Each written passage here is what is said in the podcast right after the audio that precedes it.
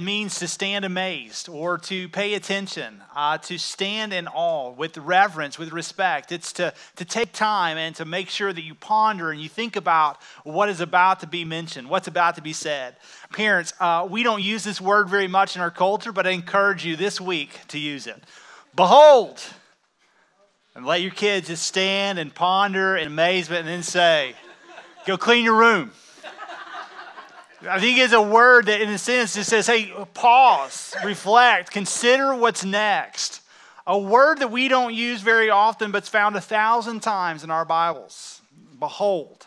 I'll show you just a handful of times where you would see it that the prophets of old used it. Isaiah says this in Isaiah chapter 7, uh, verse 14, as he talks about the coming of Christ. He says, Therefore, the Lord himself will give you a sign, and behold, pause Consider, in amazement, take in the words. A virgin will be with child and bear a son, and she shall call his name Emmanuel. Jeremiah the prophet uh, says this Behold, pause, consider, in amazement, stand in awe of these words. The days are coming, declares the Lord, when I will make a new covenant with the house of Israel and the house of Judah that covenant fulfilled. And uh, you see that uh, John, uh, the disciple whom Jesus loves, writes about a guy named John the Baptist. In John chapter 1, verse 29, and later again, a handful of verses later, um, he, he utters the words, Behold. And in 129, he says, The next day, Jesus uh, saw him.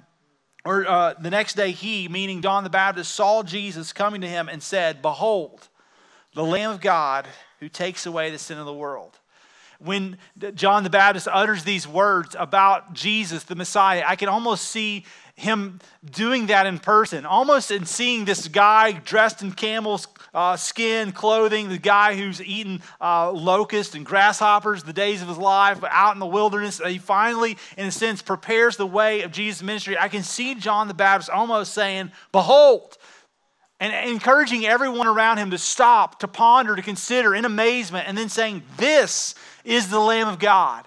This is Him. This is Jesus, the Christ, the one of, of Nazareth. The Nazarene I've been telling you about, this is Him. And I can almost see as John the Baptist prepares the way of the Lord, as it was prophesied that even he would do, I can see him saying, Stand in amazement, take time, ponder, consider.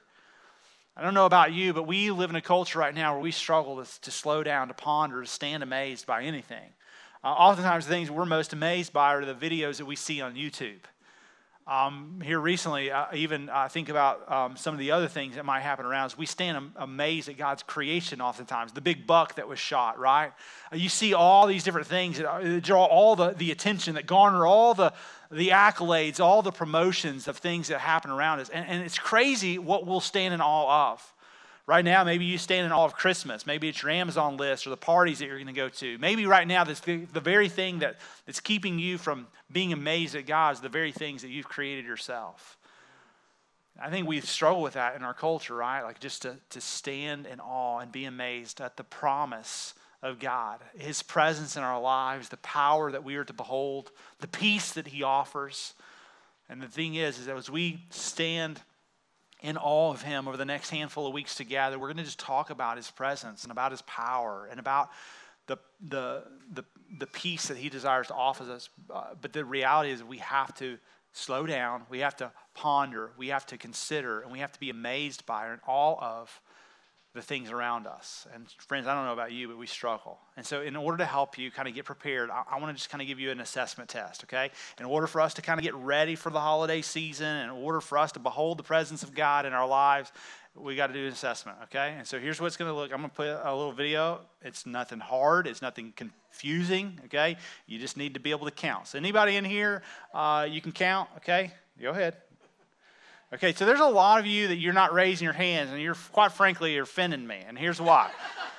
because I'm like, okay, do you not understand the question, or you just don't care about the guy on stage asking you to, to do an assessment? Okay, so there we go. Thank you, baby girl. She's got her hand raised. She's like, I'm ready. Praise the Lord. She needs a teacher. Okay, so how many of you can count? Go ahead and raise your hands. Okay, thank you. Good deal. Um, Edgewood, I hope you guys can count too. Here's what your goal is: is simply count. Okay, so listen to the video, and then Pay attention to the assessment because I'm going to quiz you on it here in just a second. So here we go. Quick assessment. This is an awareness test. How many passes does the team in white make? Go!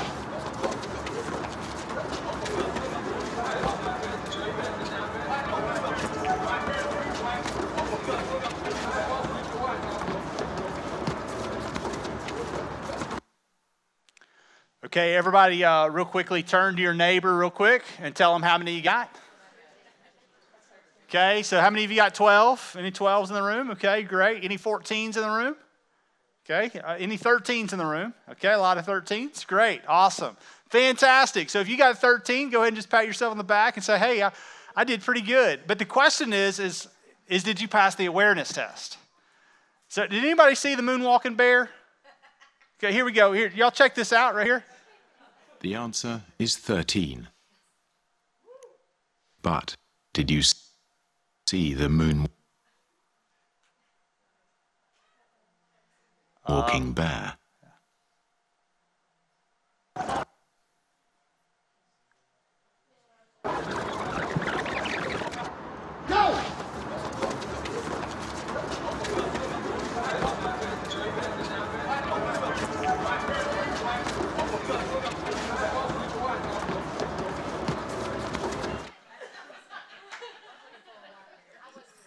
see, when you focus on something so intently, you'll kind of miss the other things around you, right? Um, that, I think, is the challenge that we have to stand and be amazed. Is that oftentimes the thing that keeps us from beholding the glory of God and His presence in our life is the things that draw and garner all the attention around us. And one of the challenges that we have as Americans is not only the frantic and the challenging pace that we set for ourselves, but really the desire to keep up with the traditions of old and the new traditions that we and our friends are creating every day. The challenge is, is that we are to behold the presence of God. And as we do that, it's to stand amazed. And we need to oftentimes do an assessment of our own lives and just ask ourselves the question what is it that's getting my attention? What is it that's getting my time, my treasure? Uh, what is it that in some ways I'm spending and even using the, the talent that God's given me on? What is it um, that I'm beholding. And friends, as we think through that, uh, I pray that, that you'll be reminded of what Christmas is really all about. Now, I'm going to catch you up on a story that you've read probably many times in your life, and I want you to see the response that we uh, will, will garner from a, a, young lady named Mary. And you see this account in Luke chapter 1. Uh, this Luke, uh, a physician and a, a, historian of great resilience, but also uh, inordinate perfection, as he writes, he gives an account to a guy named Theophilus, and he says, Hey, here's the things that have come to pass. And he writes those out for us, and he tells us about an experience that happens in this little uh, region north of Jerusalem, about 70 miles in Nazareth. And, and this is what it says in uh, Luke chapter 1, beginning in verse 26 through 38. It says, In the sixth month, the angel Gabriel was sent from God to a city of Galilee named Nazareth, to a virgin betrothed to a man whose name was Joseph, of the house of David, and the virgin's name was Mary. And he came to her, meaning the angel Gabriel, and said, Greetings, O favored one, the Lord is with you. But she was greatly troubled at the saying and tried to discern what sort of greeting this might be. And I don't know about you, but I would have been greatly troubled too. Um, it's not every day that we have angel encounters, right? I mean, when's the last time that you saw an angel standing before you saying, Hey, don't be afraid, for you have garnered the attention and the favor of God? Hadn't happened, right? Uh, and I don't know about you, but if it did, you're probably going to do what every other time that happens in the scripture, and that is going you're going to fall on your face. Like every other account, you see accounts of Daniel and John, and they all drop to their knees and fall on their face. And, and, and in many ways, you, you see them uh, begin in awe and reverence, and even sometimes it seems like worship these angelic beings. At one point, you even see in the scripture, the angel goes, Hey, listen, don't, don't bow down before me. Like you're worshiping the wrong thing. But this angelic being has an enormous presence and power, and it's a messenger from God and tells this young lady, hey, listen, don't be afraid. Don't, don't be dismayed. Don't be discouraged, for the Lord our God has a message for you. And he shows up in the most obscure place, this little town in, in, Nazareth. I already mentioned it was north of Jerusalem, about 70 miles. It was just uh, west of the Sea of Galilee, just east of the Mediterranean. It is in an obscure little place in the mountains, uh, a community far less than the communities that we live in. And, and here it is God comes in anonymity to this, this woman and this man, Mary and Joseph they don't have a whole lot to write home about. As a matter of fact, it's the idea of 1 Corinthians chapter 1. You would see that God uses the weak things of the world to shame the strong and the wise things to shame, uh, or the foolish things to shame the wise. That's exactly what his approach was. He goes to this, this woman who, um, in many ways, uh, you wouldn't think that God would show up to, and he, he goes, Hey, listen, I have a plan for you, I have a purpose for you. And uh, as, as he mentions this, um, the angel tells her, Hey, don't be afraid because you found favor with God. And then look what he says in verse 31. He says, And behold, and behold. He goes, Hey, Mary, pay attention. Like the Lord, the Lord has a message for you, and, and it's important. So take time, stand in awe with reverence and amazement, ponder and consider these words. You are con- going to conceive in your womb and bear a son, and you shall call his name Jesus and he will be great and he will be called the Son of the Most High. And the Lord God will give to him the throne of his father David, and he will reign over the house of Jacob forever, and of his kingdom there will be no end. And then Mary says, as she's beholding all of these words, as she's pondering in amazement, she's got a really good question. She says, Well, how is this going to be since I'm a virgin? The question that she goes is, okay, I understand what you just said. I'm even pondering and considering that. But the question is, is how does something that's inconceivable become conceivable? Something that's so impossible, how does that become possible? Like this isn't even making sense in some ways. I get it. And then probably in her mind, she's reminded of the prophet. She's reminded of in Isaiah 7:14, and behold, because I'm going to send to you a son born of a virgin, and you're going to call him Emmanuel. So probably she's, she's used to knowing that the Messiah is going to come. That's probably something that's trickled all throughout the Jewish culture. But the question is, is have you ever stopped and, and thought that maybe it was you that God wanted to use? Have you ever thought that, like, hey, it was this Mary, the, the one who's heard all the stories, has heard the prophets' accounts, but never stopped to behold this one fact that maybe I'm the person that God wants to use. See, what's crazy is, is you oftentimes think that God's going to use people, but you don't ever think that He's going to use you in the great and powerful ways. And I think that's Mary. How is that going to happen? I mean, how is it even possible? And the angel answers her in verse 35 The Holy Spirit will come upon you, and the power of the Most High will overshadow you. And therefore, the child to be born will be called Holy, the Son of God. He goes, It's going to happen not of a natural way, but of a supernatural way. And that supernatural way is the Holy Spirit is going to conceive in you a son. And so, though you've had no physical uh, relationship with Joseph, there's not, never been a consummation of your betrothal period, you're going to have a son, and it's going to be a divine purpose issued by the Holy Spirit in your womb. But look what happens next. The angel goes on and says, And behold, ponder not just what's happening in your womb, but ponder, consider what's happening in your relative Elizabeth. In her old age, she's also conceived a son, and in this, the sixth hour, with her who's called barren.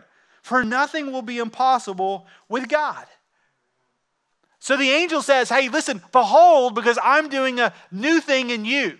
The new covenant that the new covenant that Jeremiah talked about in Jeremiah 31 31, I'm going to do in you. And it's going to happen through a the supernatural um, provision of God through the Holy Spirit. But while you behold that, you also need to know that there's something born of natural flesh that's also impossible, and that is the prayers of Zechariah and Elizabeth have been answered. And though she's been barren for years and she's of old age, I'm going to bring about a son in her too. And that son is a guy named John the Baptist.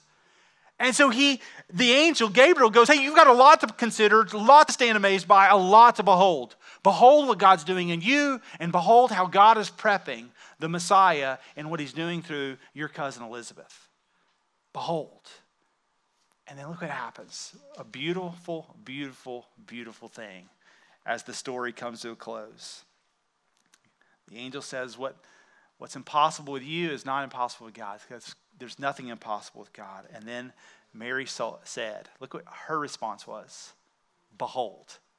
Now, I don't know about you, but I'm like, I don't think I even caught this until I was reading it earlier this morning and I was kind of going over it. And I'm like, oh, snap.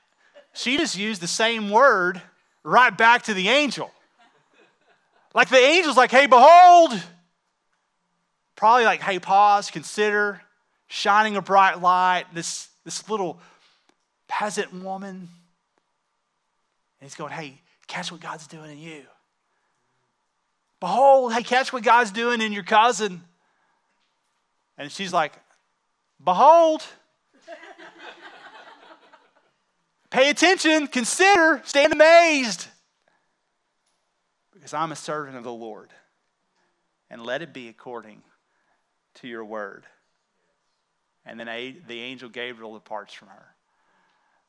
The reality is, is she in sense goes, Hey, behold, Pay attention, stand in awe, because I am the servant of God. And what God has spoken will become true, and let it be according to his word. And when he says, let it be according to, your, when she says, let it be according to your word, what's interesting is she's not talking about the angel. The angel Gabriel is merely a messenger. He, he is not to be worshiped or esteemed or valued in the way that God is. And Gabriel knows that. And so when she replies that, she is not, I don't believe, saying, hey, let it be according to your word. I think what she is saying is, let it be according to the word of God, the one who encouraged you to deliver this message.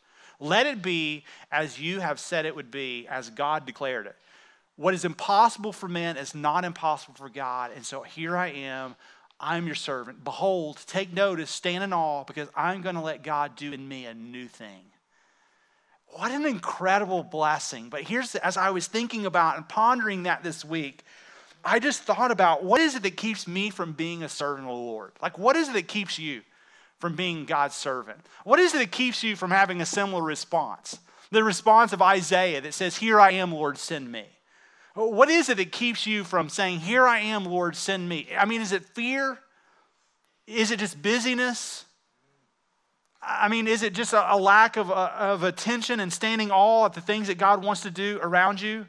I mean, I think for a lot of us in here, we have dreams and aspirations and hopes. I think about even how we raise our kids and even the things that we're teaching them. It was interesting because I had a conversation just a few moments ago with a, with a young family, and after the message, like, hey, I'm feeling really convicted. I'm convicting uh, primarily around our Christmas. And I'm like, oh, well, Share that with me a little bit. Let's talk through that. And they're like, uh, we're just struggling because here it is. Like, we, we're, we're, we're buying lots of stuff, and, and if not careful, we'll present it in a way that is, is, can be a challenge, at least uh, to our kids. And, and I'll go, absolutely. And I'm like, and you have to start talking about that even now, about how you present it and what it is that you're going to spend your time on. Because I said, here's the deal the culture, if we're not careful, will suck us in. And as it sucks us in, listen, we will not behold or treasure the things of God. And here's what's crazy they asked their child what Christmas was about. And they were super shocked at the response. It almost floored them. Because the response was, well, it's the time that we give gifts, and it's the time that we receive gifts, it's the time that we have Santa and fun and Christmas. And why were they floored by that? Is because that's not what they say with their mouth. Can I just tell you something? It does no good to say something with our mouth and do something completely different in our lives. See, if we're going to behold and we're going to treasure the things of God, it's got to go beyond lip service to lives that really are radically changed. And I think that's the challenge. It would have been one thing if Mary would have said, Oh, behold, I'm going to be your servant. She gave lip service, but what if her life and her will and her way never followed what she said? Friends, that is the challenge in the American culture in our church. We make commitments we never intend to fully keep. We say we'll do things and we don't do them. Our yes is not yes and our no is not no. We don't fulfill our obligations, and specifically to the God of heaven and earth who says, Stand amazed and behold my presence in your life. The problem is, is that Christmas is about God's presence, not about the presence you'll give or receive. And the challenge is we've made it about the wrong thing. So, what keeps you from saying, Here I am, Lord? Send me. Use me according to your will and your way. What that keeps you from being God's servant? And I'll tell you, here's the deal is that you cannot behold God and be dismissive of his word. What does that mean? The angel says, Here's the word of the Lord.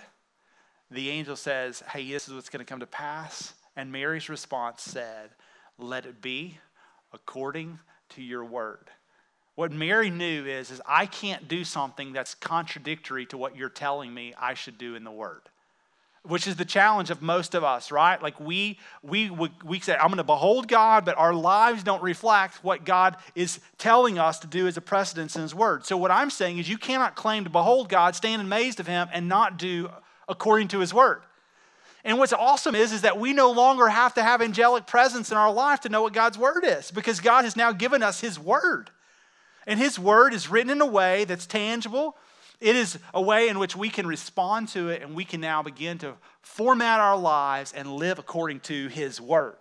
So, the very things that were uh, issued a decree to Mary and her response, Here I am, Lord, I'm your servant, send me, let it be according to your word, is the very thing that we can say this Christmas. Here I am, Lord, send me, and let it be according to your word. You say, Lord, I want to be an ambassador. God, I want to keep my eyes fixed on the prize. As I read 2 Timothy chapter 2, we can be um, God's soldiers that aren't entangled in civilian pursuits.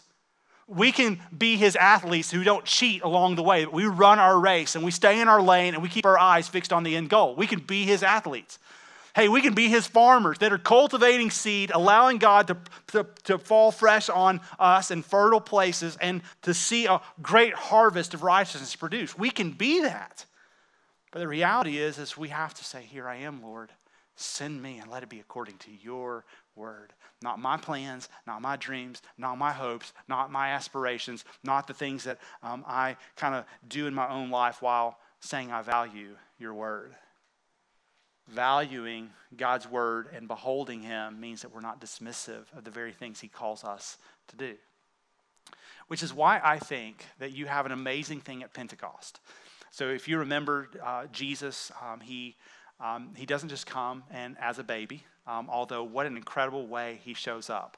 Uh, Tim Keller says that God approaches us in the form of a wiggly baby and gets close to us. Wow, isn't that awesome? The God of heaven and earth, the one who's all consuming fire, he gets close to us because everybody loves a baby. and he goes, Here I am. And then he grows up and he lives a perfect life. He dies a sinless death. In iniquity, he is led like a lamb to the slaughter, Isaiah 53. And he dies. And then on the third day, he's resurrected. He lives 40 days on earth, appears to 500 plus witnesses at the New Testament accounts, and then he's resurrected into glory. And upon his resurrection, Acts chapter 1, verse 8, he says, And I'm going to give you my power, and it's going to fall on you as my witnesses. And you're going to go with power as my witnesses to Jerusalem, Judea, Samaria, and the uttermost parts of the earth. Acts 1 8. And he goes, and you're going to go and you're going to be my ambassador. So he goes, hey, don't get caught up in civilian affairs. Don't cheat in the race. Let it be according to God's word and be his servant. That's what he tells. You got guys like Peter that begin to preach after the Holy Spirit falls upon them at Pentecost, which is an incredible thing. Peter preaches. In chapter 3, you see that Peter uh, and John, they actually go to the synagogue. They hire this lame beggar. Um, they, or they heal him, not hire him. They heal him. Um, after they heal him, there's an incredible response, as there would be any time that there's a healing that takes place, uh, particularly when Jesus isn't even present. Um, in, in terms of a tangible form. And so here it is there's this healing. A lot of people are beginning to have clamor and conversation about it right there around the synagogue. And then and then Peter begins to teach and preach, and he goes, Hey, why is it that you're standing amazed? And why is it all that you are chatting about all this? Because he goes, Do you not realize the power has nothing to do with me and John? It has everything to do with the Christ in whom you crucified? And he begins to unpack that for them. Like, hey, you are the ones who you missed what was written according to the word. You dismissed it. Yeah, the prophets talked about it. Isaiah said, Behold. Jeremiah said, Behold. John the Baptist said, Behold. And every one of you who are scholars in the word dismissed it. And he goes, So let me tell you something. And then look what he says in Acts chapter 3, beginning in verse 17. He says, And now, brothers, I know that as you crucified the Lord, he goes, I know you acted in ignorance and did also your rulers. But what God foretold by the mouth of the prophets that his Christ would suffer, he thus fulfilled. He goes, God has told us about it. Like, he goes, He told us, like, pay attention. Behold. In essence, he's saying, He told us that everything that would happen would be fulfilled, and it has thus been fulfilled. He told us by the prophet Isaiah that he would come as, a, as an infant that he would be born of a virgin, that would happen in the city of David, that he would be the king of David, that he would have an eternal kingdom that never end, that he would come in a lowly place, that you would not look to him of, of any comely appearance. Isaiah said that in Isaiah 53. We knew that he would be and stricken by God, that because of the iniquity of men, he would be placed on him. It happened. He's here. We know that he was going to establish a new covenant, a covenant by blood, that he was going to die, be crucified on the third day. We, we've been told he was going to be resurrected. He did. We know that, that it's easy to miss because what we thought was going to come of a Messiah is different, but he came in humility. He came in the form of a man. He humbled himself, became nothing. He even, in a sense, gave up the heavenly so that he could come and dwell among us in human form. But here it is the Christ you crucified. And I get it that you acted in ignorance. And though you were foolish in the way that you dealt with him, listen, you can do something about it. And so, behold. And here's what he's saying He goes, Behold always begins with your belief. Behold begins with your belief. And the reason why is because you cannot believe in something that you don't know. You cannot behold someone that you don't have a relationship with in the sense that you would really stand amazed and in awe and in reverence you would get to know them. And that's the challenge i think in our culture. See friends the reason that we struggle right now in our culture primarily around christmas and even in the year 2020 is because there's so many of us who say something with our lips but we don't behold god in our lives. Our belief in him is not a deep seated belief. What i mean by that is this. We do believe that there's a god a lot of us, even in this room, would say, I don't believe for a moment that the Big Bang um, established everything we see and know. We would all, most of us would agree that there's an intelligent designer. Most of us would see that as um, the Earth axis takes place, the tilt, um, the atmosphere, all the things that are intricately designed, we would say those didn't happen by chance. And for a lot of us, we would say, okay, I believe in a God, but the question is, is have you beheld his presence in your life?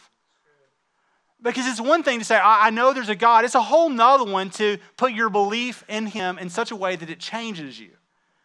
And I think that's the challenge that we have in the local church. Is there's a lot of us that we would say, "Oh, I believe in Him."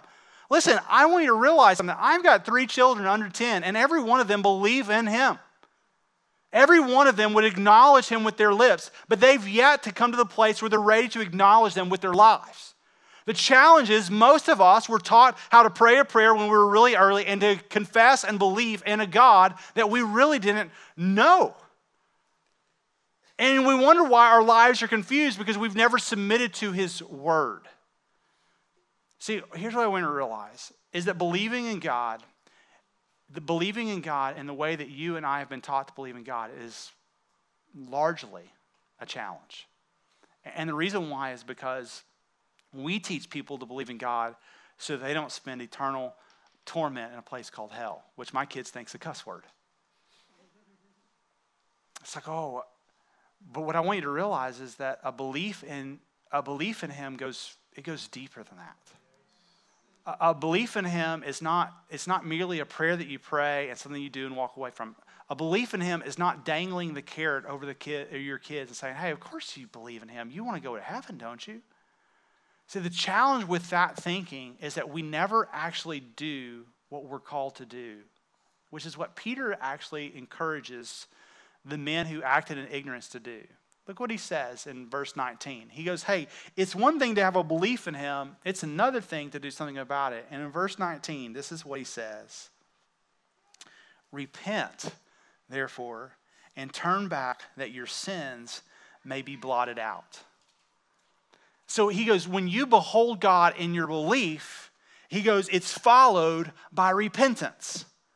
A, a, beholding belief is always followed by repentance, which literally means to turn back. It's a military term, uh, term that says you're, you're filing in rank, and at some point, your commanding officer says, We're going to turn back, and we go a different direction. And here's the challenge with us in our culture we want the Bible back in school, we want the Ten Commandments in our courthouse.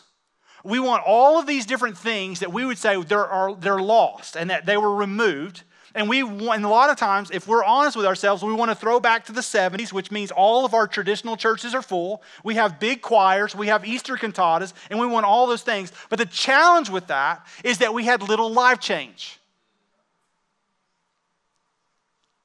The problem with our culture has nothing to do with our subset of beliefs. It has to do that our actions never follow and line up with our beliefs. The, the challenge with our culture is, is that we rarely do what we would agree to do. We are merely hears the word. James, the half brother of Jesus, says we're merely hears the word, and so we deceive ourselves. We do not do what it says. And the problem with that is this is that we have millions of churchgoers gathered all across the country today that they have the faith of demons. James 2:19 says, "Hey, what differentiates your faith, your belief, your subset of values from the demons? The only difference is is they shudder. They run, they flee. The difference in you is you think you stand and you behold the presence of God, but you've never repented. You've never turned. You were a traditional self righteous guy. You're a traditional self righteous girl, and you've never done anything different. To behold the presence of God is not just to believe in Him, it's a deep seated belief in the person and the work of Jesus Christ, but then it's to turn and it's to trust. And to trust Him means, God, I have missed it. Lord, would you help me to turn? Would you help me to trust you? The best way I could put it is the way my friend Todd Wagner puts it, and it's simply this if you were to follow the breadcrumbs of your faith, where would it take you? Like if you were to look back over the trail of your life from the time that you said, Oh, I trust or I believed in God, the question is, has anything changed about your life? I'm not talking about the time that you were baptized, because oftentimes that's the conversation. Hey, have you been baptized before? Listen, it doesn't matter if you were water baptized if you weren't baptized in the blood of Jesus Christ. See, the reality is a life change happens when we behold a, a, solid belief in who he is, which the scriptures clearly tell us, but even the Jews, the self righteous ones, even they missed it. But from there, it's not just a belief in him, but it's to acknowledge that to behold him means to repent, it's to turn. And what are we turning from? We're turning from our sin. See, all of us in here would probably acknowledge that we're sinners. All of us would probably realize that the challenge that we have with our sin is that we think that we can overcome our sin by doing something righteous. We oftentimes think that I, I can overcome my sin if I start serving or if I become a member, if I get baptized, or if I go to church, or if I stop singing, or I stop drinking, or I stop doing other substances, hey, I can probably become a better man if I just go to regeneration. I mean, after all, who doesn't want recovery? But the reality is, is that everything about regeneration is pointing people to the very thing that our Bible does, and that is simply to admit that I'm, I'm, a, I'm a sinner and that I need to believe in Him, the Son of God, and put my trust in Him. And that means that I move from a faith of demons to a faith of beholding God, where I turn from my sin and I walk in a new life with Christ. That's beholding. And as we behold the presence of God in our lives, we realize that our words and our actions should begin to have legs that look the same. We walk it out in the same manner. And you might ask the question, well, but why do I want to behold God's glory? Like, why do I want to trust Him? Why do I want that? And, and, and, and it's not, what's crazy is, is Peter preaches this and he doesn't say, hey, behold God's glory so that you have heaven. He never says that. He doesn't say, hey, behold God's presence so that you're free from the fire of hell. He never says that. Look what he says. In encouraging these guys who've missed it to repent, he goes, turn back so that your sins may be blotted out by the blood of Christ, what he means. And then look what he says in verse 20 and following that times of refreshing may come from the presence of the Lord and that he may send the Christ appointed to you for you, Jesus, whom heaven must receive until the restoring of all things about which God spoke about by the mouth of his holy prophets long ago. What he says is this believing in God, he moves to repentance, and repentance, when you follow after him, you turn and you do an about face and you run towards God, which means you flee from the enemy. He gives you find refreshing. Beholding God always brings about restoration. Friends, beholding God is where restoration begins. And if you look back of your life, you go, man, I don't know that I've ever been restored in a right relationship with God. It's because you've beheld the wrong thing. You might have put your belief in the wrong thing. And so the question is, is what are you beholding? Listen, you know what Mary beheld? Her son.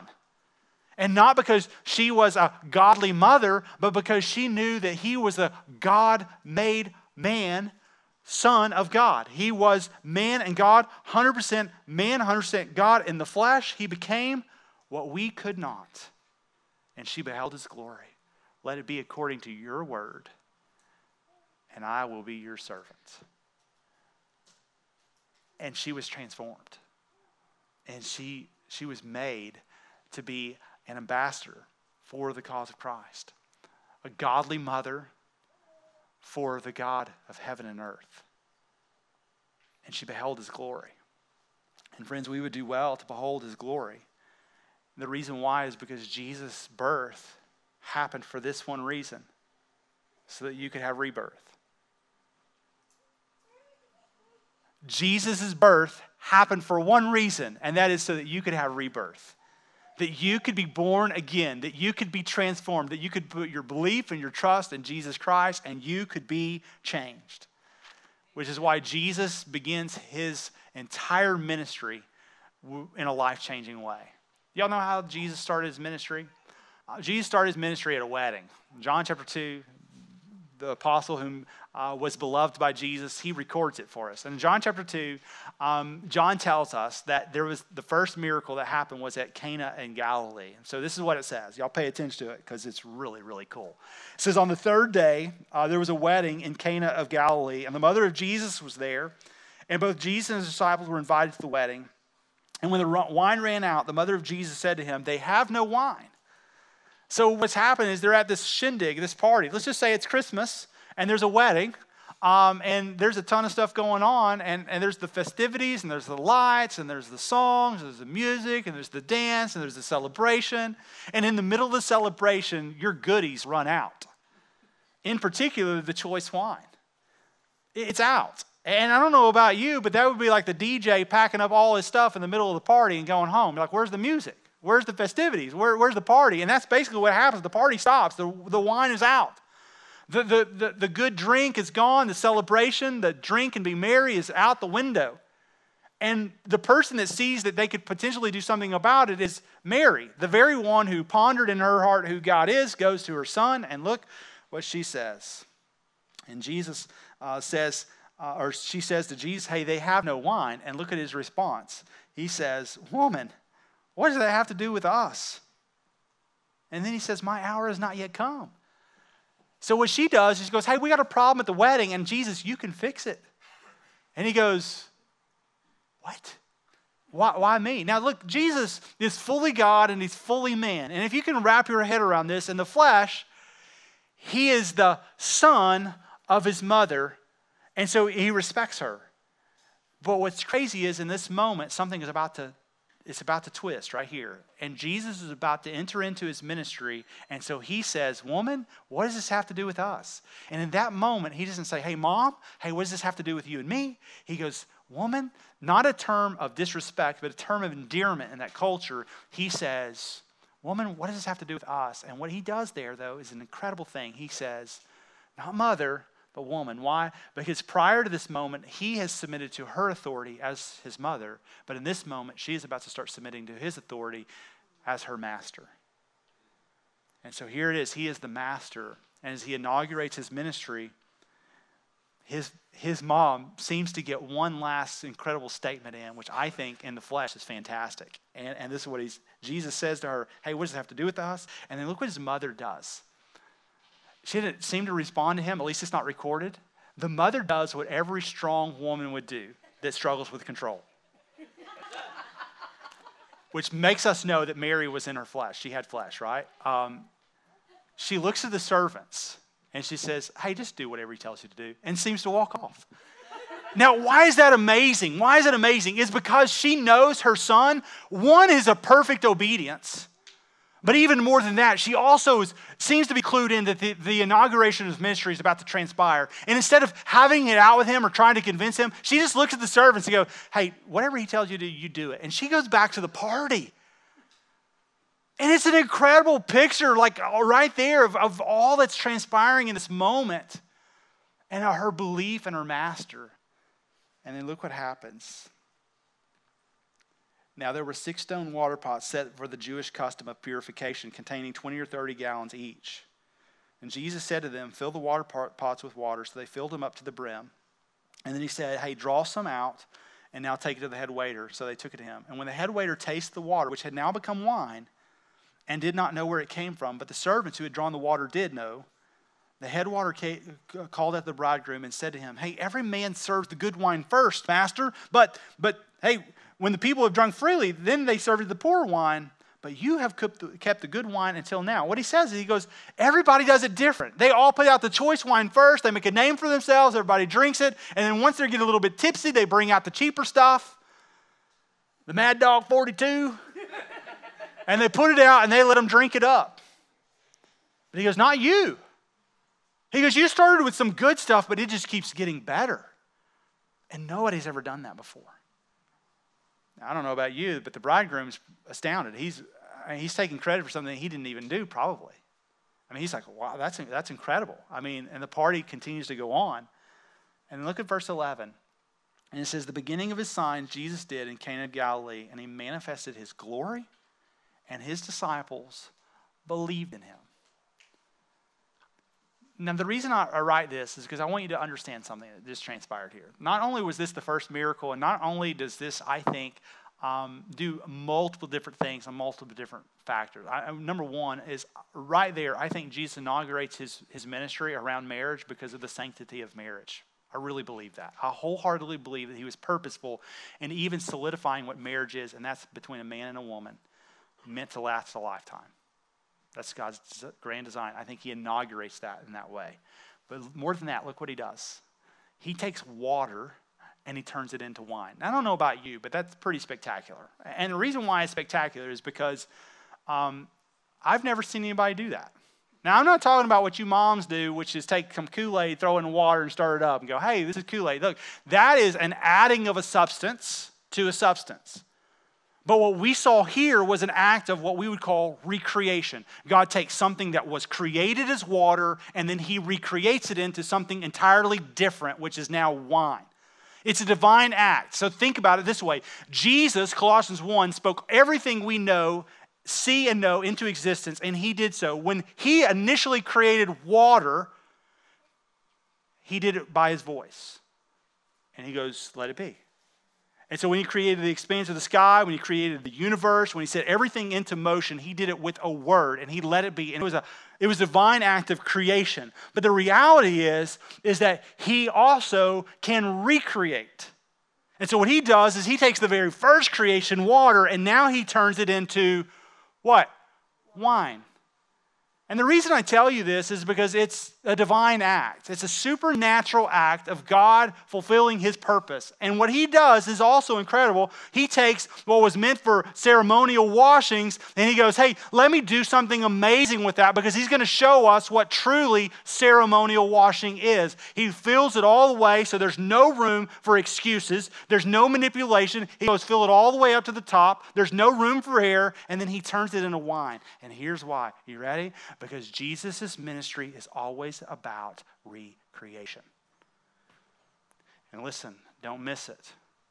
It's not about physical transformation as much as it is spiritual transformation. It is an incredible thing for God to heal the blind. But listen, if God heals the blind and never sets a free a man free spiritually for them to see what they've never been able to see, listen, he would not be a good God. See, we get caught up in the divine miracles, right? We get caught up in, hey, can you believe this and can you believe that? Listen, don't miss what God has done here. At this wedding in Cana of Galilee, Jesus recreated water into wine, and he goes, and this is where the good stuff comes from. Listen, every good and perfect gift comes from above. And the most good and perfect gift that you could have is the presence of God in your broken life. You and I are broken wineskins, and He desires to make them new. We are merely pots that are broken and shattered and tattered, and He goes, But I can put them back together in which you could be filled with new wine too. And I think that's what Paul means in when he writes to the church of Corinth in his second letter, in 2 Corinthians 5, verse 17, he says this Therefore, if anyone is in Christ, he is a new creation. The old has passed away. Behold! The news come. The old has passed away, and behold, pay attention. Don't miss. The new has come. Friends, our churches are dying all around us because no new life has come. And it's not because Jesus isn't offering new life, it's because our churches are searching after the wrong things. And, friends, I don't know about you, but some of us have been a part of those churches all our life. And we wonder why our beliefs are shallow, why our beliefs haven't changed us, and why it is that at 40, 50, 60, 70, 80 years old, we still haven't grabbed a hold of the truth that would change us like it did Mary. Behold, let it be according to your word, for I'm your servant. Friends, that's what life's about. And if you have a Christmas like that, you will never have a marginal Christmas like you've had the last few years again. Let me say it one more time. If you behold the glory of God, with belief and repentance in a way that changed your life, where you were restored, you'll never have a marginal Christmas like you've had again in your life. And so, friends, let's make sure that we behold the Creator and the Recreator, the one who's taken hearts that are sinful and wretched, and may we ask Him to make them new. Friends, that's what the church is all about, and it's what we should be about. Friends, if we're about anything less than that, building programs, if we're about anything um, like ministries uh, or, or, or, the color of church pews or the paint or the wall uh, or anything else, like, man, we have, we're beholding the wrong thing. I don't know, you ever been a part of a church that's beholding the wrong thing? Can I just confess that as a leader, even in this church, I can behold the wrong things? You know, that's why I need community. That's why I need people like you to remind me of what it is that I should behold because I can get caught up in the wrong things really quick. I am very, very, very prone to leave the God I love. But may we continually set our hearts in motion to say, Lord, I behold you. Let it be according to your word, the truth found in scriptures, and may I be your servant. Let me pray for us. Heavenly Father, we thank you for the truth that we find according to your word. Lord, I thank you for Jesus and his miracle in Galilee at Cana. Lord, I thank you that He takes something uh, that is water and He recreates it into something completely different to wine. And I thank you, Lord, that, that wine is a representation of what His people are to be a land flowing with milk and honey, um, satisfied with good and luscious grapes that turn into choice wine. Lord, that's what it's like to have a relationship with you. You are the God of our Bible, the God of restoration. How could any of us, as believers in Christ, walk about in our life not proclaiming the work of God? How could we not exude joy and abundance by knowing you? Not the joy and the abundance that is possessed in the things we own, but the, the truth that we have in Scripture. Lord, we can be weak and you be strong on our behalf. We can be feeble and, and unwise, yet you can be wise on our behalf. Lord, we know that it's not about us, but it's about your power filling us. And so, Lord, would you fill us with your power? Would you help us to behold your presence in our lives so that your power and your peace are manifested in everything that we do? Lord, we need your help because our culture is encouraging us to do things that are contrary to your word. And Lord, we just need to be reminded daily what it looks like to set our eyes on things above. And so, God, would you help us? And it is by the help of our God that we will behold you, that we will let our lives be lived according to your word, and we will say, Here I am, Lord, send me. In Jesus' name we pray. Amen.